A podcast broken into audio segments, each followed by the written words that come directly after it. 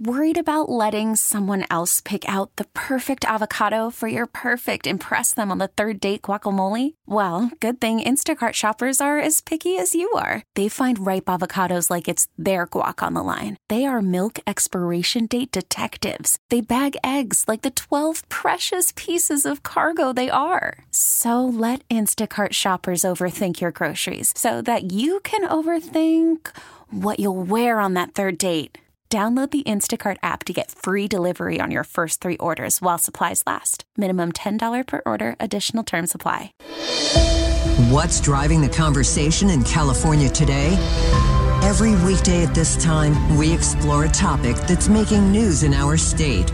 This is the state of California. Good afternoon. I'm Doug Sovern, KCBS political reporter and host of The State of California. Sometime in the next few days, perhaps Monday, says Governor Gavin Newsom, he will announce the next phase in California's response to and management of the coronavirus pandemic, what he's calling his endemic plan to deal with COVID 19 as it becomes a permanent part of everyday life, not an emergency threat the way it's been for the last couple of years. The governor's been dropping hints about what's in that endemic plan, and we expect him to unveil it in detail probably sometime next week. For more on what this could mean and what it could look like, we're joined today on the KCBS Ring Central Newsline by Dr. Jeanne Noble, professor at UCSF, and uh, she's in charge of COVID response in the emergency department at UCSF uh, at the Parnassus campus. Thank you so much for being with us. Thank you for having me. I appreciate your taking some time from what I know is a very busy work schedule. Uh, what do you think when we hear about an endemic plan? Can you explain for people maybe who don't understand the difference what, what that means in terms of pandemic versus endemic? Yeah, in a pandemic, we expect to see large surges that really have a big impact on our society. Hospitalization rates going up, hospitals potentially becoming over capacity. Uh, schools, of course, have closed. Just general disruptions to our society due to a disease running through our community with an endemic disease, we expect cases to, to be with us, you know, all the time, or at least seasonally there, but not to disrupt our daily lives. And so, one of the important changes that we can expect to see with a new, with new endemic planning is that we no longer focus on case counts, and we no longer focus on preventing every last transmission of COVID, but realize, like influenza, like many respiratory viruses, it's here to stay. And what we really need to do is pivot and focus our efforts on decreasing serious illness and death, not tracking down and isolating every last case. So we would handle it the way we do the flu or the cold or, or anything else like that. So the state is already moving away from the, the indoor public mask mandate next week. What else could, could we see? I mean, could we be talking about not requiring kids to wear masks at school, for example?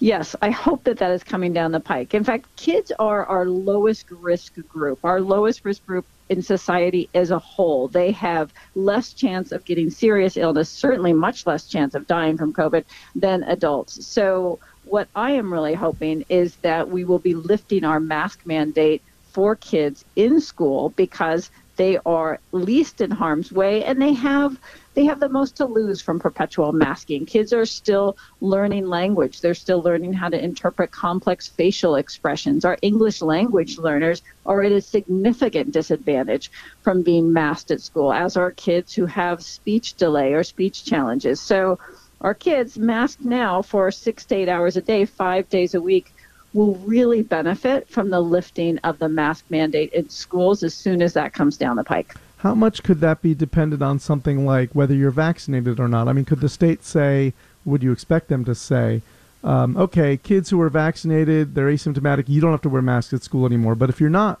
vaccinated, you do. I mean, would that be fair? And could that be part of something like this?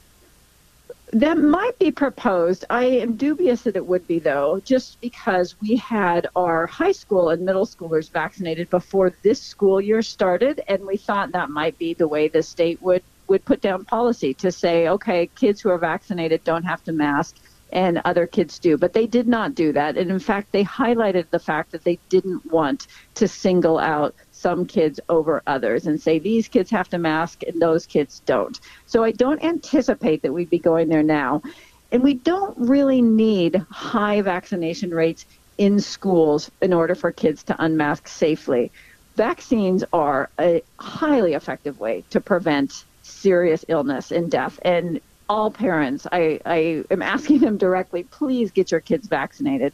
Very safe, very protective. But our kids, our unvaccinated kids, have a flu like level risk of disease from COVID. Our vaccinated kids have a disease burden that is far less than the flu. So we've never held our kids out of school or masked them during flu season. So there's really not a public health justification for doing it, even for unvaccinated kids, for COVID. Do you think once this endemic plan is laid out and actually implemented, will we be returning? I mean, barring another uh, variant or something cropping up, returning to something much more approaching what we would consider life as normal over over the next weeks or months?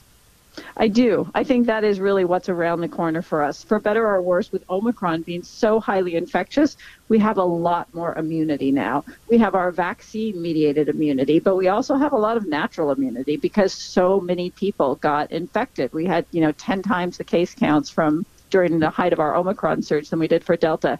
That immunity is protective for our community, protects against future surges. So I do think it is time for us to transition back to 2019 living. With the end of the mask mandate, people don't have to take off their masks immediately, but they are allowed to do so. And people will move at their own pace and, and do their own risk calculation and risk assessment. But we do need to, step by step, get back to where we were in 2019 and i think it's time that we do so. I do know people who you know can't get rid of the mask soon enough and then there are those who say no no no i'm keeping this thing on. I don't care what they say. I, am not taking a risk. They've enjoyed not getting a cold or the flu for the last couple of years.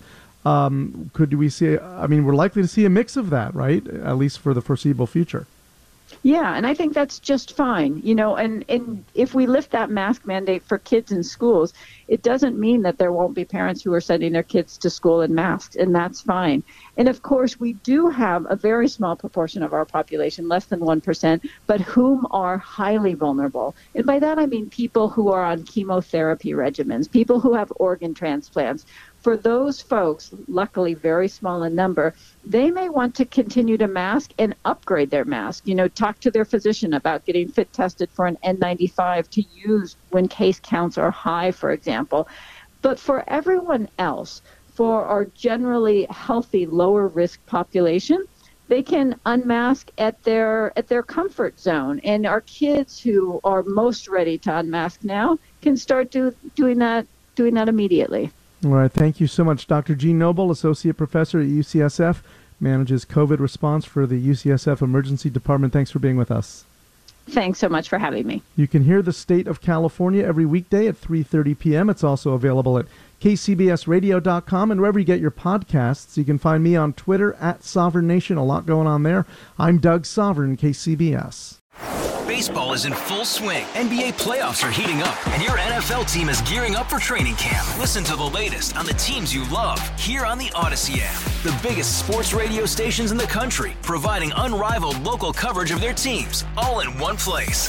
Exclusive interviews with players, coaches, and team executives, streaming live and always available on demand. Stay in the know with your favorite teams right here on the Audacy app.